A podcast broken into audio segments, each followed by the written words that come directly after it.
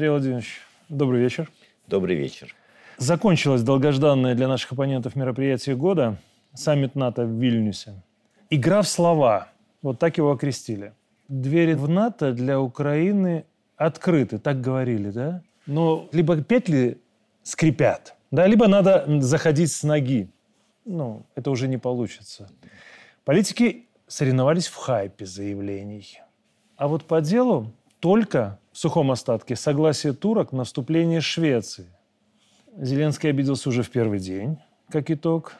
Вот вопрос. Сколько будут эту дверь для Украины держать открытой? И когда окончательно сорвет с петель самого Зеленского? Ну, я бы здесь, в вашем вопросе есть две таких важные темы. Первое. Саммит подтвердил э, реальное положение вещей, точнее, обнажил его. Дело все в том, что Украину в НАТО никто принимать не собирается. И не собирался. И не собирался. НАТО уже контролирует эту территорию, имеет полноту власти на этой территории, э, ведет э, военные операции, управляет ими, э, поставляет туда разведывательную информацию, поставляет туда вооружение. Зеленский исполняет все приказы, грубо говоря, стран коллективного Запада. Он полностью управляем и у него только одна задача – поставлять э, украинских военнослужащих в зону конфликта, как в качестве пушечного мяса. Больше задач нет. И здесь он полностью управляем. Все вот эти э, заявления, громкие слова и так далее, это не более чем пиар-образ. Причем, более того, убежден, что этот пиар-образ согласован э, с главным гегемоном. Хм. Ему разрешено это делать. Почему?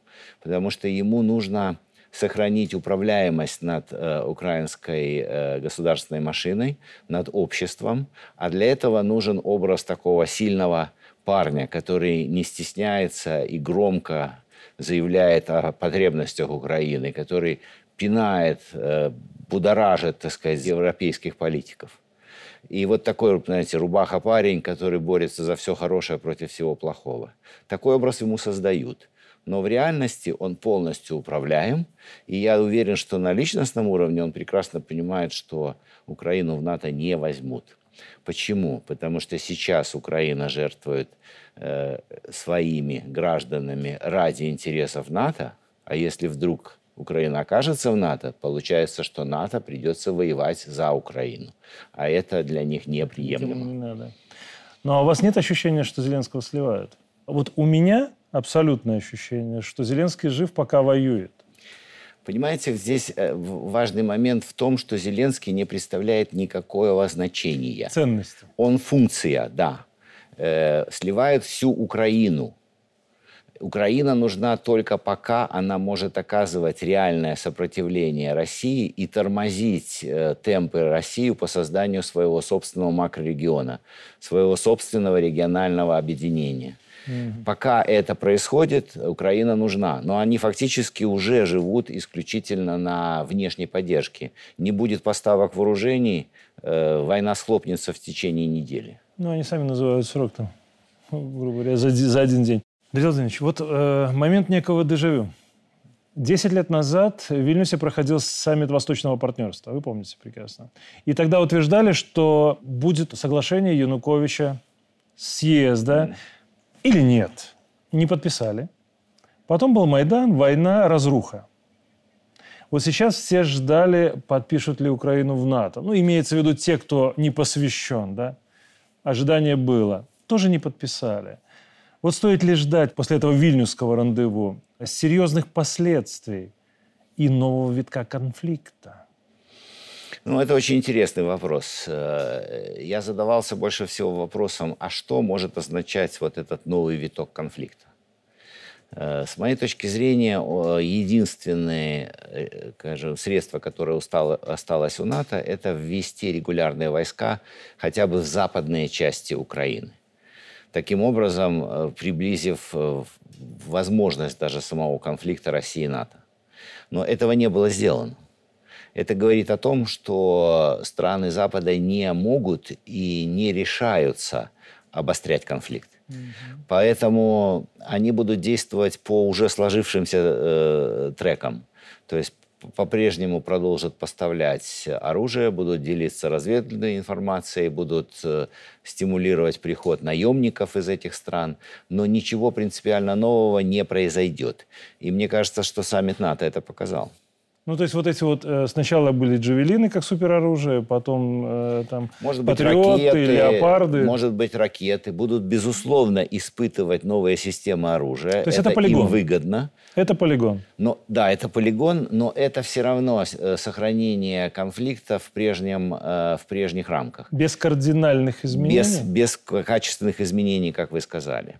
И здесь очень важный момент, мы должны все-таки это подчеркивать, ведь война идет не Россия с Украиной, война идет э, национального государства России с э, коллективными странами Запада. Ну, то есть, грубо говоря, Россия борется за свое выживание в данном случае. Запад, Запад тоже борется за свое выживание, поскольку контролируется группой э, глобальных финансовых олигархов, по большому счету, э, которые понимают, что дальше система, на которой они построили свое благосостояние, существовать не сможет. Она тоже э, может рухнуть. И это онтологический конфликт. Кто-то упадет, вне всякого сомнения. Знаете, мне показалось немножко странным, что вот коммюнике э, НАТО по итогам саммита, оно было более мягким, чем, допустим, заявление ЕС совместное. Вот почему так? А, Великобритания не входит в ЕС, да? США, естественно, не входит. А получается, что Европа в данном случае отрабатывает, ну, скажем так, роль плохого парня, можно так говорить? Не думаю, скорее это, это признак отчаяния. Дело, происходят очень интересные изменения, трансформации глобальные. Э, вот страны коллективного Запада попытались навязать миру э, новую, новую глобализацию, неоглобализацию под названием инклюзивный капитализм. Но это не получилось. И сейчас вот эту архитектуру они вынуждены будут воссоздавать на том макрорегионе, который они контролируют. Но архитектура всегда одинакова. Всегда есть ядро, которое имеет более привилегированное положение, которое имеет лучшие условия финансовые, хозяйственные, и всегда есть периферия, которая грабится, у которых забирают ресурсы, э, человеческий потенциал и так далее. Грустно. Раньше в глобальном мире периферией была Африка, Юго-Восточная Азия, страны СНГ, наконец, да? А сейчас придется это делать в рамках только той зоны, которую они контролируют. Как вы думаете, кого они определили на роль периферии? Континентальный ЕС – Начнется, наверное, все-таки с Польши и Прибалтики, а потом уже пойдет я думаю, к, я думаю, к сожалению, это и Германия, и Франция, это все, кроме за исключением Великобритании. Ну, она вовремя а, Брексит. Они, они насмотрщики да, уже над да, да, континентальной да. Европой. уже, да, смотрящие. И этот процесс же уже начался. Немцы уже бьют тревогу о том, что уходят э, предприятия, немецкие концерны создают производство где угодно. Последняя статья большая вышла буквально вчера. Химические производства уходят из Германии в США, в Китай. Ну, Шольц поэтому был сдержан? Ну, Очень сдержан. Шольц, я думаю, он не знает, что делать, и у него, не име... у него нет свободы выбора. Он полностью управляем. Вот эта ситуация, она обнажает реальную картину. Нет никакого самостоятельности у ЕС, нет никакого суверенитета у западных стран. Вы обратите внимание, как они ходили вокруг Байдена даже на этом саммите. Сразу становится понятно, кто в этом лагере принимает решения. И эти решения не оспариваются. Был такой генсек НАТО Расмуссон. Да? Сейчас он, правда, советник Зеленского а по вопросам э, взаимодействия с ЕС. Перед саммитом в Вильнюсе он открыто призывал страны блока сформировать коалицию для непосредственного участия в боевых действиях да, на Украине. А почему эта тема даже не обсуждалась? Это как раз-таки э, показывает то, что э, Запад не готов э, к эскалации конфликта и прямому столкновению с Россией. И это показывает еще один очень важный факт. Это поле боя для Запада не главное. Основной конфликт будет происходить по линии США-Китай – и они об этом прямо говорят, что у Китая есть и потенциал, и ресурсы для того, чтобы изменить э, нынешний миропорядок. Соединенные Штаты Америки воспринимают Китай как претендента на гегемонию. А это значит, что им надо уходить потихоньку из Европы и переориентировать ресурсы на противостояние с Китаем. То есть можно ли говорить, что они не ожидали, что вот эта ситуация Украина-Россия затянется? Они, они провалились здесь полностью. Это вот удивительная вещь. История повторяется. Каждый раз Запад рассчитывает на Блицкрик, и каждый раз это не получается. Ничему не учит история. Как это может... Почему так происходит? Лично для меня загадка. Но я хочу здесь обратить еще на одно внимание. Дело все в том, что мы привыкли смотреть ситуацию на поле боя. Но главное поле боя экономическое. У них был расчет на то, что экономика России э, рухнет в течение полугода. Этого не произошло. Мы даже видим это на экономике Белоруссии. Э, все отрасли промышленности э, начинают развиваться э, с опережающим темпом. И более мы... того, закладывается стратегический задел на будущее. Мы же становимся более автономными в союзе с Россией. Да, мы фактически восстанавливаем определенные производства, которые мы утеряли в эту либеральную Связи, глобализацию. Да, это правда. Это, это, это видно. И здесь они потерпели уже крушение. Не достигли успеха, они понимают, что ресурсов больше не становится, и надо их переориентировать на главную схватку. Ну, зима еще еще много покажет. Э, знаете, мне запомнилось вот это высказывание президента Дуды на этом фоне, что после окончания вооруженного конфликта на Украине НАТО может отправить туда миротворческую миссию, да, в которой бы приняли и польские военнослужащие участие. Вот о чем он говорит? Как это расшифровать с дипломатического на русский? Ну, я буду говорить о том, как это есть. Да. Э, проблема в том, что это тоже вариант истерики. Э, в каком смысле? Они не могут позволить себе представить ситуацию, когда Россия победит и возьмет под контроль всю эту территорию. Они по-прежнему мечтают о заморозке этого конфликта. Они надеются, что они таким образом выиграют время для перевооружения э, Украины и сумеют э, получить контроль над э, Галицией. Над вечная, да, вечная да? мечта Польши имперской Польши, не народа Польши, я думаю. И, и это скорее отражает вот эти внутренние желания и внутренние страхи. И я думаю, что эти заявления еще также делаются, чтобы крепить эту линию. Почему? Потому что они видят изменения, фундаментальные изменения политики. Они видят э, фундаментальные изменения статуса Западной Европы, уж тем более Восточной Европы, э, в рамках этого западного блока. И они этого очень боятся. Я именно вас не могу не спросить еще раз про позицию Эрдогана ну, согласие на шведский стул в НАТО он дал. А теперь, каковы перспективы самой Турции, да, на вступление в ЕС? Все-таки с 99 -го года, да, 24 года они уже ждут. Я с большой симпатией отношусь э, к президенту Эрдогану. Э, даже не потому, что я работал там послом, а потому что это политик, э, лидер, который действительно защищает интересы своей страны. Это достойно уважения.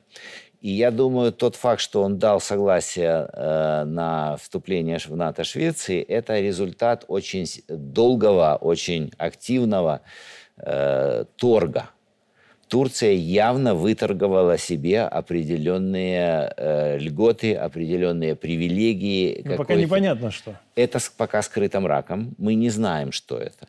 Единственное, как мне представляется, это явно не вступление в ЕС. Я не могу представить э, себе ни одного серьезного аргумента, зачем Турции вступать в Европейский Союз. У них зона свободной торговли, насколько это возможно. Они получили уже от ЕС все, что могли получить. Э, драйверы развития у них находятся на востоке или на севере но никак не в ЕС. Становиться частью блока, который сейчас тонет и распадается, это было бы странно. Но на данном этапе, как тактическое средство, Сейчас горизонт планирования для очень многих политиков э, сократился. Сейчас они не думают стратегическими э, расстояниями, ну, отрезками. Они думают на год, на два вперед. Это по-прежнему очень позитивный фактор для как минимум половины э, турецкого населения, э, мы знаем результаты выборов президентских, да, которые позволяют Эрдогану стабилизировать общество внутри Турции. Поэтому я думаю, это тактический ход, э, который не приведет к каким-то долгосрочным изменениям, но поможет улучшить Решить какие-то внутренние проблемы, да. да? Знаете, вот когда мы рассматриваем тему саммита, наверное, нельзя не затронуть, это все-таки Вильнюс, это 150 километров от нас да. всего лишь, да? Там произошло два события, которые, наверное, стоило бы хотя бы так немножко затронуть. Во-первых, во-первых, параллельно прошел некий, как это называется, название такое интересное, сайт-ивент, так название было. То есть параллельное мероприятие, которое беглые назвали в рамках э, саммита НАТО. Знаете, проходит сразу такая параллель. Когда, допустим, проходит Совбез ООН в Нью-Йорке, и выставка породистых хомячков, в данном случае не породистых. И это называется сайт-ивент. Да? Вот примерно такое мероприятие.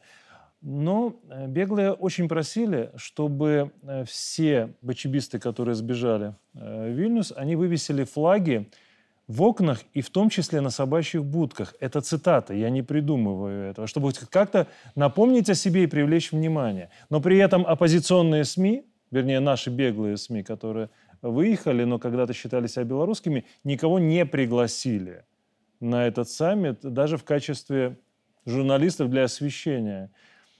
А зарубежная пресса писала, что они придут поесть печеньки. Примерно так. Знаете, вот когда это все обрисовываешь в целом, да, создается впечатление, они что, хотят о себе напомнить?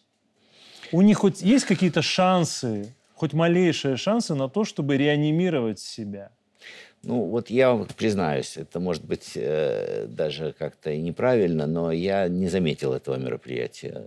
Я все-таки стараюсь обращать внимание на те э, события, факторы, которые, ну, действительно имеют значение, может как-то Я его повлиять. тоже долго искал. Я, я понимал, что это должно что-то быть. Второй момент заключается в следующем. Э, то есть, да, они находятся там, они пытаются что-то делать, да, но с моей точки зрения, эта э, группа людей, как бы печально это ни звучало, они э, исчерпали себя.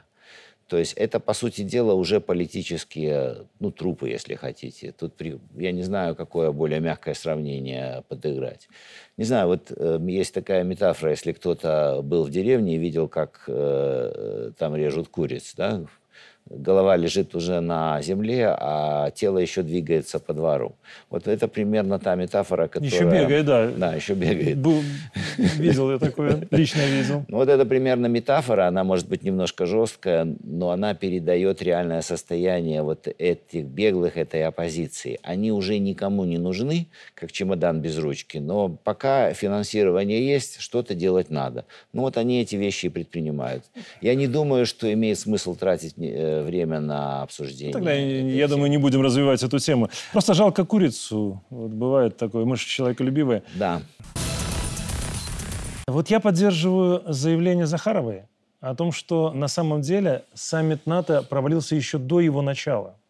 И это связывает она с решением о передаче США Украине кассетных боеприпасов. У меня сложилось впечатление, что это решение не поняли даже в Европе, даже очень близкие США союзники.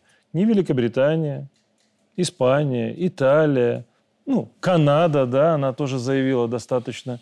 Вот как вы прокомментируете это решение? И станет ли инициатива США реальным камнем преткновения для всей западной коалиции? Ну, начну с конца. Не станет, потому что там нет никакой демократии, там нет э, э, коллективного принятия решений. То есть Пахан сказал? Да. Все. Все будет сделано. Это первое. И это главное. То, что они приняли, не приняли, это скорее больше э, политес. Использование этого оружия негуманного, да, это вчерашний день. То есть, э, как правило, это удар по репутации. Но другой вопрос, почему американцы это делают? И почему? Специалисты же тоже знают, что это оружие на войска, которые сидят в окопах, в блиндажах, э, действует очень плохо. Это оружие опасно прежде всего для гражданского населения. И в течение десятков лет потом. Да, потому что оно засоряет эту территорию. Там же по статистике около 30% в среднем не взрывается. Главный вывод, который я могу из этого сделать, их два. Первое. Американцы уже не видят смысла поставлять туда более качественное оружие и хотят переориентировать, сохранить это оружие для Тайваня. И номер второй вывод заключается в том, что они не видят перспектив победы на Украине. А это значит, что нужно оставить выжженную землю.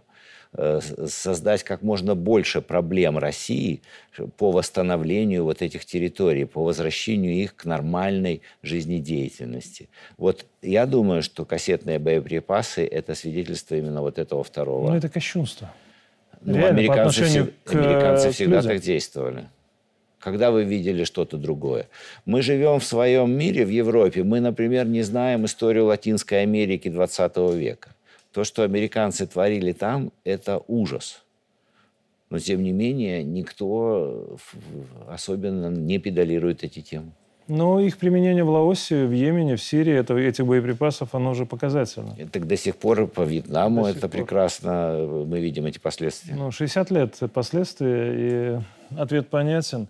Андрей Владимирович, мне запомнилась цитата первого замглавы администрации президента России Кириенко. Да? Россия одержит верх в горячей фазе противостояния на Украине, но экономическая война будет идти дольше – а самые сложные битвы, да, это будут война смыслов, идеологическая война. И причем цель этой войны – наша молодежь. Вот что мы можем противопоставить этому? С посылом я согласен. Ну, это вот классическая, это классическая ситуация, связанная с тем, что мы говорим постоянно мы движемся по пути формирования многополярного мира. Причем, когда мы это говорим, мы фокусируем внимание только на позитивном, да, о том, что мир станет более справедливым, более равноправным. Но мы часто упускаем, а что предшествует созданию этого многополярного мира. А предшествуют как раз-таки вот это локальные конфликты, которые будут в ближайшие десятилетия э, появляться везде, буквально по всему миру. А второе – это действительно жесткое экономическое противостояние. Чтобы победить в экономическом противостоянии, нам придется создать свою технологическую зону – нам придется воссоздать все те отрасли экономики, которые имеют ключевое значение для нормальной жизнедеятельности нашего общества и нашего государства. То есть, по сути, восстановить то, что Причем было потеряно. Я говорю о Беларуси, да. Это возможно делать только в рамках макрорегиона. Это э, объединение суверенных стран, которые добровольно объединяются в интересах создания единого рынка, единой логистической системы, технологической системы. Да, нам придется создавать, не воссоздавать даже даже, а создавать полноценную технологическую зону, полноценный экономический комплекс. Это первое. И понятно, что он будет развиваться в условиях жестких ограничительных санкций, в условиях экономической войны. Вот об этом и говорит Кириенко. Но ни одна экономика не может быть устойчивой, пока нет четкого понимания, а куда мы идем а какое общество мы хотим построить, на каких социальных принципах. Самый сложный вопрос. Ради чего мы несем все эти тяготы. Вот это вопрос мировоззрения, это вопрос идеологии, это вопрос образа будущего. Если мы не сформулируем эти э, понятные всем, понятные и академику, и простому студенту вопросы, мы не сможем э, двигаться дальше. И я хочу вам сказать, что эта борьба даже не за молодежь. Свое видение мира – это ключевой вопрос создания э, макрорегиона. Если нет будущего, как можно объединить страны в единое целое? То есть вопрос все-таки идеологической концепции, он актуален? Мысль, цель, экономика и оборона. Три элемента, которые сегодня определяют будущее государства. Проблема на самом деле проблема. Так давайте, может быть, о более приятном вопросе сейчас попробуем. Тот, который уже, слава богу, наступает, по крайней мере, для Беларуси. Саммит ШОС, который был буквально вот накануне. Иран десятилетиями находился под санкциями и накануне принят в эту организацию на правах полноправного члена. А почему эксперты называют членство Ирана в ШОС принципиально важным как для самой страны, так и для организации. И кому приготовиться на вход? Хороший вопрос. Э, ШОС – это действительно реальная попытка стабилизировать ситуацию на уровне региона, на уровне Большой Евразии. В ШОС уже есть э, Китай, Индия, Россия. Э, вхождение Ирана, по сути дела, обеспечивает контроль над югом. Более того, вхождение Ирана создает перспективы строительства транспортных коридоров, логистических связей, которые не контролируются э, странами Запада никаким образом. А это выход и на рынки Индии, и на Африку. То есть это серьезные скажем так, структурные изменения на территории Евразии. Это региональная организация, которая формируется э, с глобальными целями. Ну, а именно, в ней 3,5 миллиарда человек да, на секунду, а именно населения. обеспечить нормальные условия развития вот в этот тяжелый период, исторический период для стран региона. И второй момент, давайте все-таки говорить об Иране. Э, Иран совершил революцию, там было очень большой разброд и шатание. Э, началась война где, с Ираком, где Ирак поддерживал практически э, весь, все страны Запада. 500 э, тысяч погибших, Иран превратился в пассионарное государство с очень сплоченными политическими, экономическими структурами. Они 40 лет под очень жесткими санкциями. Они сумели отстроить практически все отрасли своей экономики – включая и военно-промышленный комплекс, они сумели пронести вот это видение э, своего общества, которое во многом разделяется и молодежью. Даже попытки организовать цветную революцию в Иране не кончились ничем. И, по сути дела... На, на удивление, сильные идеологические. Но у них очень сильная религиозная, скажем так, власть. Религиозная, это даже не... Э, понимаете, какая вещь? Это кажется. Мы очень часто на Иран смотрим через э, фильтры западной пропаганды. Мы не, не совсем понимаем эту цивилизацию. В ней надо разбираться. Почему? Потому что я не видел э, э более мягкого религиозного даже отношения. Есть э, определенные каноны но мягкое отношение между людьми в обсуждении этих тем. Я являюсь сопредседателем группы дружбы с парламентом Ирана. И меня удивляет эта страна. Это страна, у которой есть видение будущего. И ее приход в ШОС добавляет э, красок и балансирует всю конструкцию. Мы следующие? Мы, вне всякого сомнения, уже там. Мы приняли уже необходимый закон, мы ратифицировали основные соглашения, и я думаю, что мы пройдем очень быстро этот путь, и мы станем э, частью ШОС. Почему? Потому что это вопрос принципиальный. Ну, я не хочу здесь э, много говорить об этом, но достаточно прочитать выступление президента Беларуси на саммите ШОС последнее, где там очень четко дана программная картина того, что Беларусь будет э, обеспечивать через членство в этой организации. И это очень серьезно. Мне очень хочется, чтобы вот этот вот весь путь мы прошли без всяких запинок, скажем так. На мой взгляд, это очень важно для страны, в том числе для страны. Я думаю, что и этот путь должен быть пройден без запинок. Я бы к этому добавил, что нам надо усиливать э, активность э, на треке формирования собственного макрорегиона, который происходит через союзное государство, Союза Беларуси и России.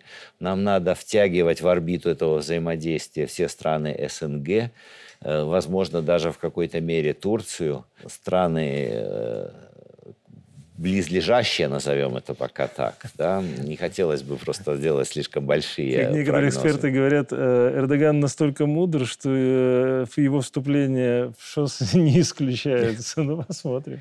Ну, главное, История что он защищает протурецкую позицию да, и интересы турецкого позиция. да, национального да. государства. Это значит, что рано или поздно там будут очень Слава интересные Богу, такие решения. еще руководители в отдельных странах остались, европейских странах. Андрей Владимирович, я спрошу тогда уже как депутата, а не как дипломата. А что стоит с практической точки зрения за стандартными дипломатическими оборотами? Большие перспективы сотрудничества и большой потенциал для Беларуси преступлений в ШОС. Ну, я не зря обратил внимание на выступление президента. Я действительно считаю, что это программный документ. Мы фактически обеспечиваем э, рынки сбыта, если брать... Ну, вообще правильнее было бы начать с безопасности. Это попытка стабилизировать ситуацию в регионе Большой Евразии. Там наши союзники, и там мы можем э, совместно э, создавать вот эти институты, которые будут стабилизировать общество, причем все, от всех видов угроз. Второй элемент – это огромный рынок. Э, вся наша продукция, все, что мы производим, может сбываться там и не будет каких-либо политических барьеров. Это половина человечества. Да, и это не, даже не сколько здесь важно не количество, Здесь важно то, что нам никто не будет создавать барьеры для нашей продукции по политическим мотивам. Не будет санкций. Это очень большое дело. Почему? Потому что мир рушится, уже нет былой глобализации. То есть мы проходим через э, тенденции регионализации. Вот мы всегда гордились чем? Что у нас самая открытая экономика в Беларуси, что 60% того, что мы производим, мы продаем во внешний мир. Но давайте зададимся себе вопросом, а если мы это продаем, а мир начинает делиться и начинаются экономические войны, что это? Это уже не достоинство, это уже уязвимость. Безусловно. Э, руководство страны это понимает, и происходит переориентация торговых потоков в те регионы, где мы и дальше десятилетиями сможем безопасно продавать свою продукцию. Это логистическая связанность, это доступ к сырьевым ресурсам, это все те элементы, которые необходимы на то, чтобы войти э, быстро и правильно в создание своего экономического макрорегиона и обеспечить стабильность на будущее. Ну вот хорошо. Я тогда спрошу прямо. В свое время Лига наций да, была такая организация, она развалилась именно потому, что была не способна решать вопросы безопасности в мире и сосуществования, мирного сосуществования стран на планете. Вот несколько лет назад у меня такое сложилось впечатление, что ООН буквально впрыгнула на этот шаткий путь развала. Способен ли ШОС в перспективе заменить беззубую и деградирующую в настоящий момент ООН и стать новым мировым, ну, скажем так, консолидирующим центром. Знаете, ну, например, со штаб-квартирой в том же Шанхае. Шанхае, да. да. Ну, я хочу предложить немножко изменить рамки вот нашего разговора. Смотрите, вы говорите про крушение Лиги наций, а давайте зададимся вопросом, когда она появилась. Лига наций появилась после Первой, Первой мировой, мировой войны. ООН когда появилась? После, После Второй, Второй мировой, мировой да. войны. Это 45-й год. То есть получается, интересная закономерность. Крупные глобальные международные институты возникают после периода жестоких потрясений как инструмент стабилизации и создания института, которые будут работать на развитие, будущее, на безопасность. Красиво. Правильно? Получается что? ШОС как региональная организация сегодня, или какая-то иная организация, или может быть обновленный ООН, потому что жалко терять организацию, имеющую такой замечательный устав, может опять возродиться, возникнуть, трансформироваться только после периода серьезных потрясений. А мы как раз сейчас находимся э, в начале этого периода. Мы только входим в этот период трансформации. Была надежда, что все-таки он нет, потихонечку... Нет, при всем моем тоже желании, чтобы это оказалось позади, к сожалению, мы входим в вот это десятилетие до 30-го года. Это период э, очень серьезных военных, экономических и идеологических потрясений. Какой-то мрачный прогноз, Андрей Владимирович. Почему? 30, Реальный, да? 30, это реальный прогноз. Я, к сожалению, не могу ориентироваться только на позитив. Ну, тогда действительно очень много будет зависеть непосредственно от нашей способности вот в этом региональном сегменте обеспечить безопасность. Я хочу сказать больше. Все будет зависеть именно от этого. Именно регионализация становится главной тенденцией. Глобальные институты не работают. Международное право, в принципе, уже тоже не работает сильные страны легко, прежде всего западные, легко нарушают все свои обязательства. Ну, вопросы даже с поставками кассетных боеприпасов, они уже... Это такой самый красноречивый ну, пример яркая, из последних. Да. из последних. Согласен. Я, я уже не говорю про угрозу атомным электростанциям э, и так далее и тому подобное. И взрыв северных потоков, да, о котором все забыли почему-то, хотя это была уже такая, а мне кажется, не просто красная черта, она была бордовая, во всех смыслах. Ну ладно. Как акт войны. Да. Андрей Владимирович, ну, к сожалению, вынужден задать последний, крайний на сегодня, около философский вопрос. Вот Вильнюсский саммит НАТО, он мог принести два сюрприза, да, как минимум, но не принес ни одного. Швеция, как и предполагалось, станет членом НАТО, а Украина, как и предполагали многие, Не станет. Вот хотя исторически эти решения могли быть приняты в 30 километрах от белорусской границы. Вот мы привыкли, в Беларуси мы реально привыкли, что в отличие от европейских политиков, в Минске не дают пустых обещаний, а решают вопросы. Вот мы умеем ждать, и мы умеем работать на перспективу, даже если это будет 2030 год, да, как вы обозначили. А вот как скоро все-таки наши, наши мирные инициативы будут услышаны? Ну, мы с вами уже почти ответили на этот вопрос. Но я хотел бы подчеркнуть одну вещь. Действительно, мы не даем пустых обещаний, и мы думаем на перспективу. Вы обратите внимание, в чем проявляется вот это, не знаю, глубинное миролюбие белорусской нации, э, белорусского руководства. Мы уже сейчас думаем о том, как мы будем создавать вместе, все вместе институты, которые будут содействовать развитию. Вот и это безопасности. И безопасности. Для всех причем, без исключения. Вот эта инициатива, которую мы называем либо Хельсинки-2, либо э, Дух Сан-Франциско, да, о проведении международной конференции и э, обсуждении принципов функционирования нового мира. Это возможно, как мы уже говорили, после периода катастроф, после 30 года. Но мы уже сегодня это сформулировали, и мы это продвигаем с нашими партнерами, обсуждая какие-то модальности. Это говорит о том, что белорусская нация, белорусское общество все-таки заряжено на мир и заряжено на далекую перспективу. И строит мир, который будет место для всех. Вот это принципиально важно. Андрей Владимирович, мне хочется одно только. Знаете, вот, на мой взгляд, и Сан-Франциско, и Хельсинки э, просто как географические названия себя дискредитируют. Пусть это будет Шанхай-1. Поддерживаю. Я согласен с этим. Спасибо. Спасибо. Отличный разговор. Мне понравилось.